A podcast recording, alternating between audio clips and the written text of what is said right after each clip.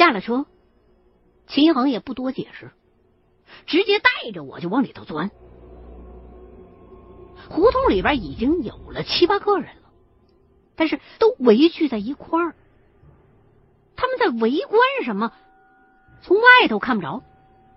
我们俩挤进去，找一个位置站定了，这才看见人圈的中央啊，摆着一张长条状的破案子，上头立着几只鸟笼，每只鸟笼子里头都放着一木头匣子，那些木头匣子。有大有小，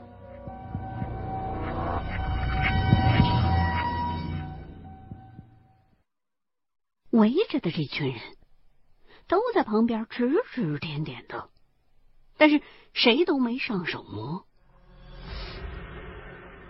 我一看就有点迷糊，这是传说当中的黑市交易吗？木匣子里边。不会是什么古董，或者从古墓里边倒出来的东西吧？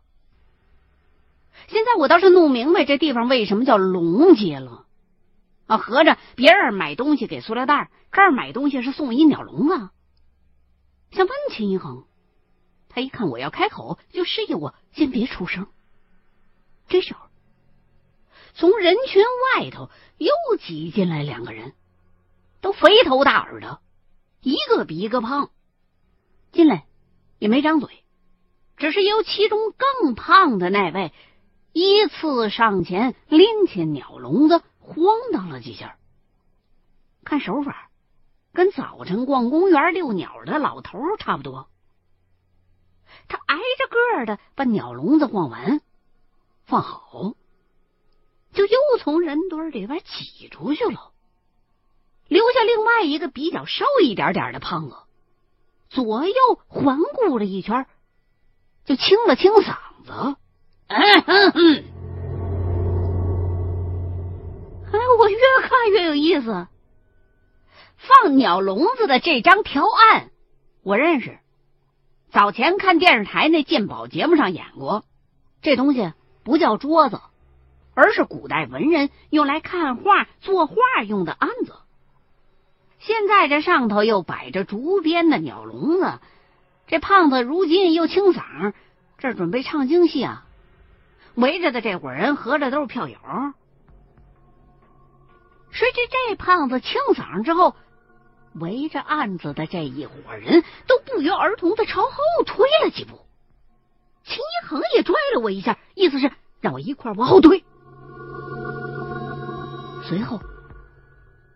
唯一还剩下站在案子跟前的那胖子就开口了，指着第一个鸟笼子就问：“这放吗？”人群里边立刻就有一个人回应。那胖子点了点头，比划了一下，叫回应的那个人出来。那个人就上前提起那只鸟笼子。跟着胖子去了身后一个独院的自建房，等了约莫能有十分钟，那胖子就又走出来，指着案子上第二只鸟笼子，又问：“谁放吗？”人群里边这回还是有一个人响应，照旧走出来，拎起鸟笼，跟那胖子进院。隔了一会儿，那胖子就又出来了。我完全看懵了。刚才趁着靠近的功夫，我仔细看了几眼，这鸟笼子并不新，好几个笼子里边甚至还有不少鸟粪，而且里头关着的那木头匣子也不是新物件儿这这到底是干嘛呢？胖子说放。放什么呀？怎么看这架势，倒有几分像是拍卖啊！我身边的秦一恒一直死死的盯着那个胖子。当胖子张嘴问到第三个鸟笼的时候，他马上应了一声：“放。”就站了出去，让我跟着拎起鸟笼子的胖子往那院里头走。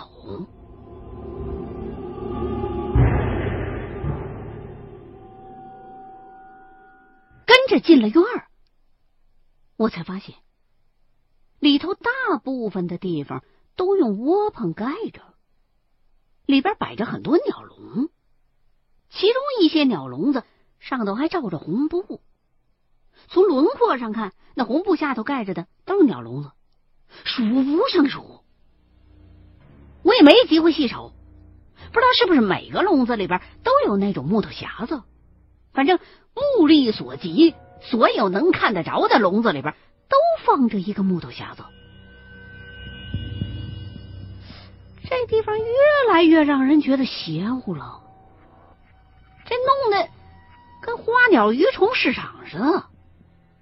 可里边装着的东西，它根本就不搭调啊！没时间细想，一行人穿过院子，直接进了屋。之前离开的那个更胖的胖子，就坐在客厅里头等着呢。见我们俩进来，点了一下头，算是打了招呼，然后从旁边搬出一 POS 机来。秦一恒也没含糊。上前就刷卡，我瞄了一眼机器上显示的金额，不少，好几万。心说他娘的这么贵，这这秦一恒不是又来赌博的吧？当着俩胖子的面，我也没法问，只能是等他刷了卡，带我从自建房的另外一个偏门出了院子，才拍了他一下，问。这到底搞什么呢？你啊！秦恒回头又看了一眼，说了声：“这不是说话的地方。”就带我去取了车，让我开。他呢，则怀抱着那个鸟笼子，坐在副驾驶位置上，也不说话。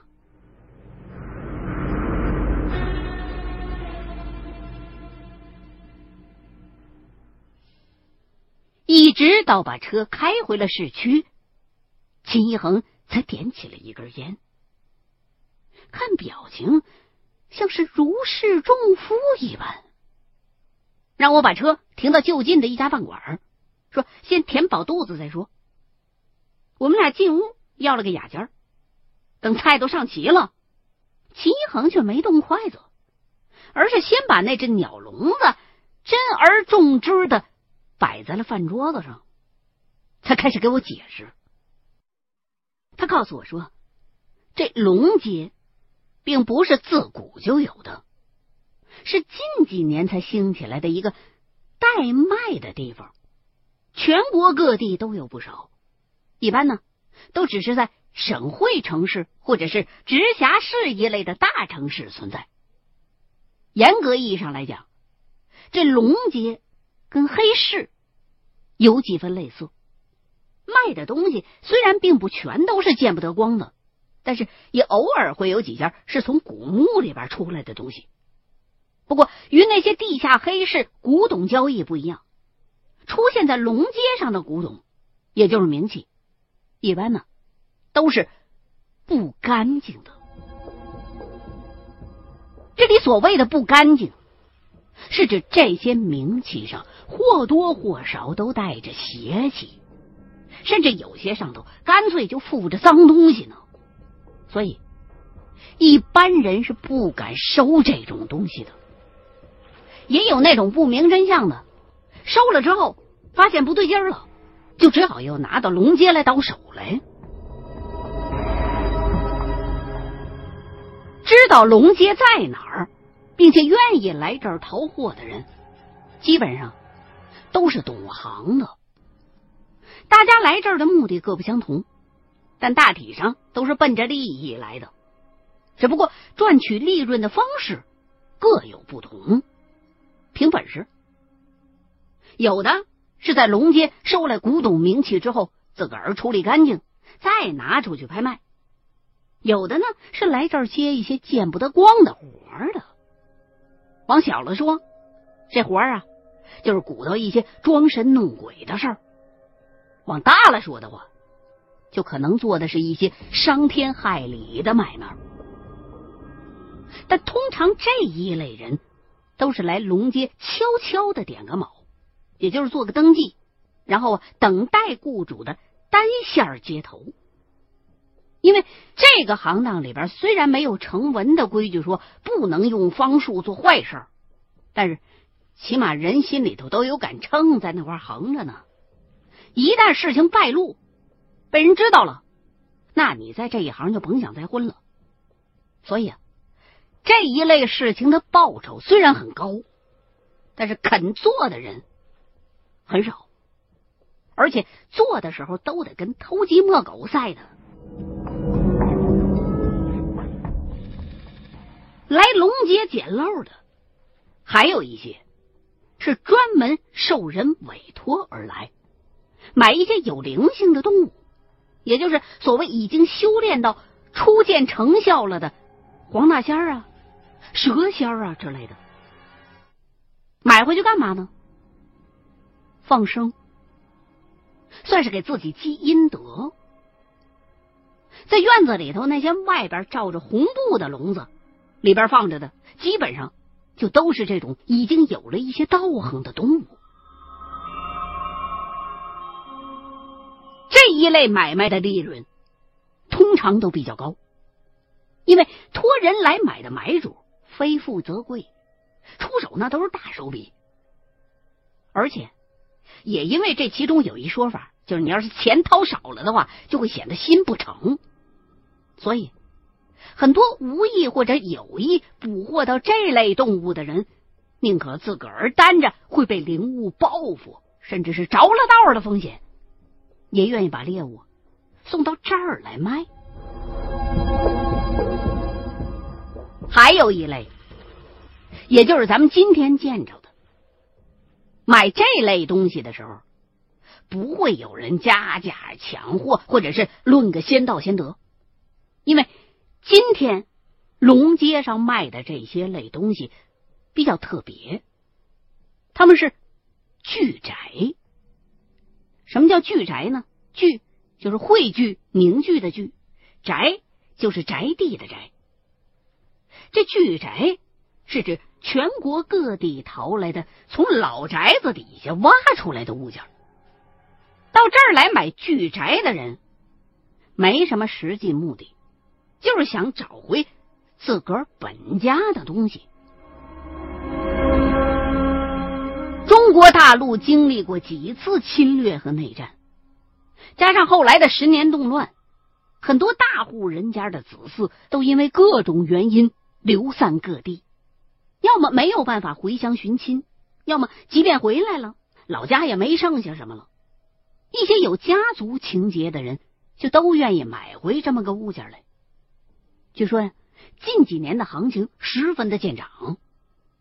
但是呢，这巨宅也分好几种，一般价格比较高的，都是女子主家的时候埋下的，因为女子当家的时候。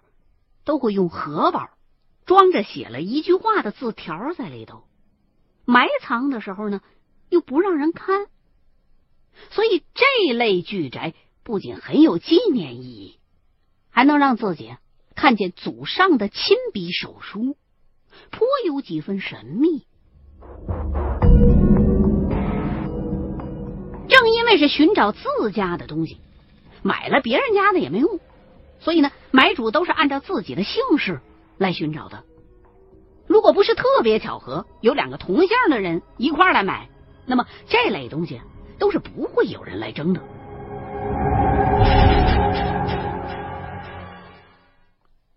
说着，秦一恒就把鸟笼子往我这边推了一推，用手指着笼子顶上的一个位置，让我看什么东西。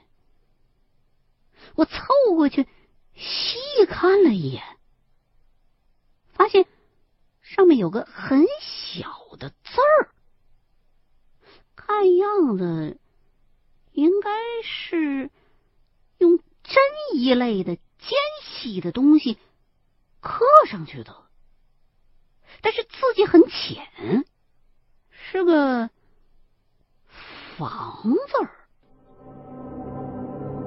一看见这个字儿，我立刻就明白秦一恒为什么会突然带我来这儿了。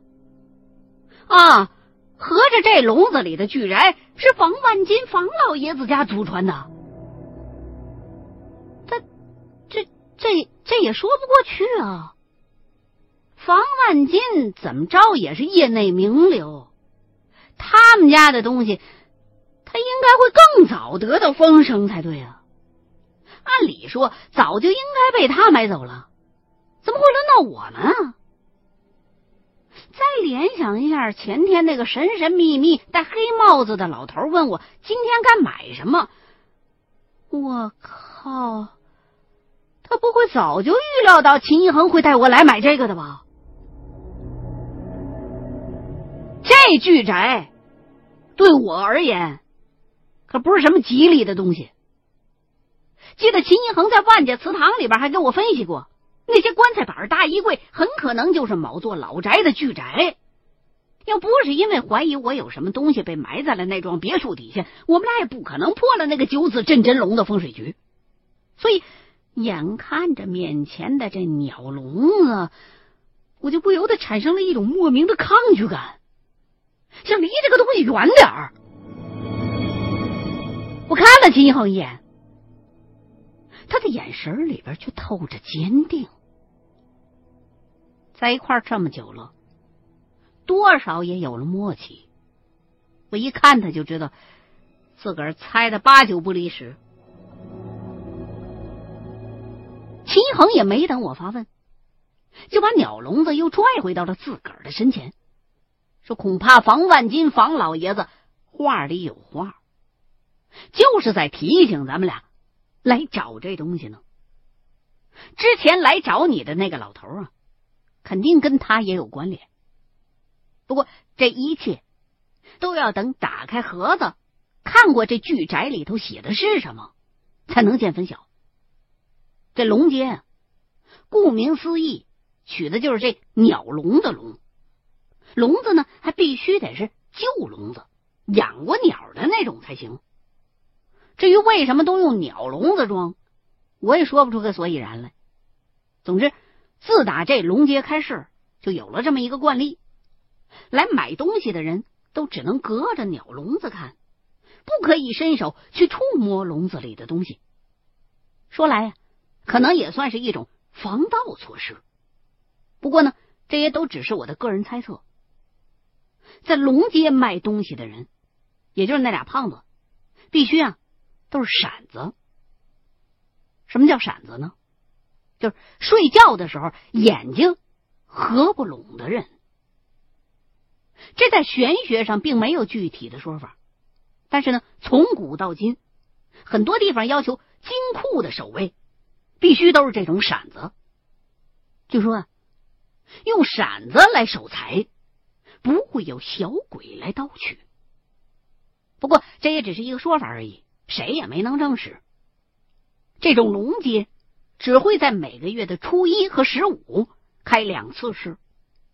用行话讲，一次是实的，一次是虚的。这个虚和实可不是咱平日里边说的那种概念，而是一个特定的称谓。其中这个实指的是活物，像那些动物；虚。指的就是死屋，比如咱们今天买来的这巨宅。今天正赶上阴历十五，本来呢我也只是来试试看，没成想真就有一个房家的巨宅在这儿呢。咱们呢先吃饭，吃完了再去找个地方把这笼子给打开。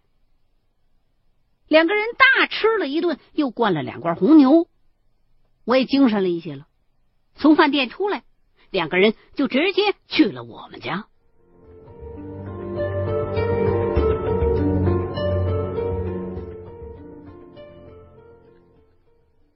进了屋，把鸟笼放在茶几上，秦恒过去把窗帘全都给拉上，又在笼子旁边支了一盏台灯，然后才用瑞士军刀上的小钳子和锯子把鸟笼上的小木头签子一根一根的弄断，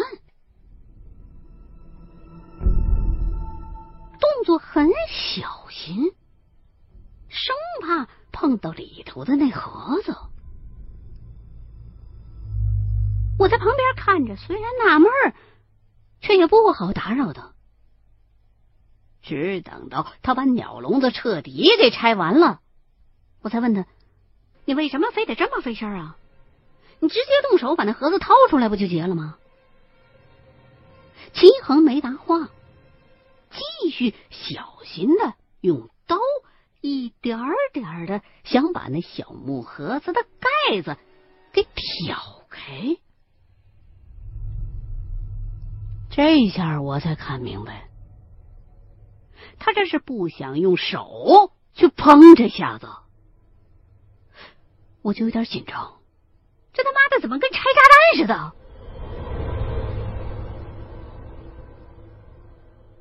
幸好盒盖被秦一恒弄开之后，并没有发生什么异常。他观望了一下。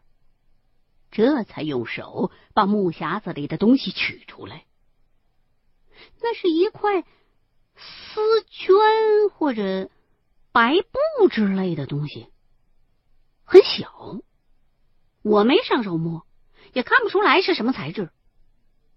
而秦一恒则谨慎的、小心的把这东西放在茶几上，摊开来。大概有成年人手掌大小，这布料上果然是写了东西的。只是我瞄了两眼，就觉得那上头写的好像不是字儿，而是一个像表格一类的东西。那表格里头还有画，最上头的那一行。还有些有规律的黑点儿，看着有几分像是念书的时候用的那课程表。秦一恒的表情好像也很诧异，张大了嘴，看了半天也没吭声。我就问他：“这东西是房万金祖上的巨宅，他们家怎么这么另类呀？”这这不是一句话呀！齐恒扭头过来看了看我，又扭头过去看了看布上画的那东西，啧了一声，还是没吭声。他不说话，我就只能自个儿琢磨了，就也低下头，仔仔细细的打量了起来。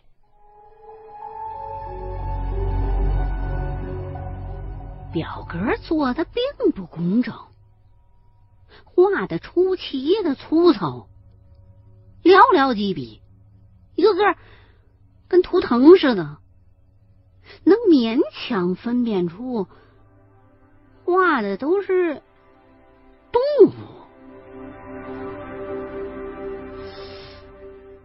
我越看越觉得这东西蹊跷，这啥意思？老房家他们原来是开养殖场的，这表格是标注什么时候喂东西吃，还是这东西压根儿就是菜谱，专门记录什么时候吃什么动物？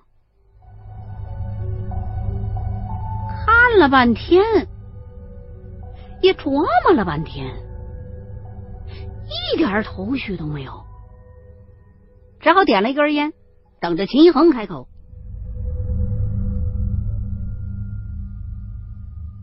可是他沉默的时间比我预想的要长。我烟抽完，去上了个大号，再出来，他还坐那儿发呆呢。我就催他说：“咱能不能快点？”他回过神来，看了我两眼，拿起那块布，对着台灯翻过来调过去，又看了一阵，重新失望的放下，继续思考。我一看这架势，那就只能等着了。就这样，又等了十几分钟，秦一恒才突然开口，管我要了一根烟，狠狠的先吸了一口，吐出来，然后才问我：“你看没看出来这上头画的是什么？”他这话问的我差点想抽他。等这么半天，就等来这么一句。好在他及时又说道：“这东西就算是让你想破头也想不出来的。”说着，拿起那布，指着上面的动物。我的解释会很离谱，但是恐怕这东西就是这么离谱。这个巨宅上写的是一个女人的经期表，在那个年代没有像今天这么靠谱和科学的避孕措施，所以发生了性关系，怀不怀得上孩子，基本上都得靠天意。很多大户人家就有一些自己家族的传统，其中也有一些迷信的成分。对于什么时候怀上子嗣，会有一些具体的要求。这个经期表上记录的就是这个，似乎是。记录哪一段时间之内怀上的是什么东西？嗯，他这话更让我纳闷了。你怀孕除了男孩女孩他还有什么区别啊？什么叫怀上的是什么东西啊？齐恒撇了撇嘴，就回答我说。这东西能被记录在巨宅上，再埋下去，可见这事儿对于这个家族的重要性。先不说埋起来有什么说法，单纯就从这块布上来分析，埋巨宅的这个女人，恐怕是很担心会在某一段时间怀上孩子。这个孩子，从这个表上来看，很可能他并不是人。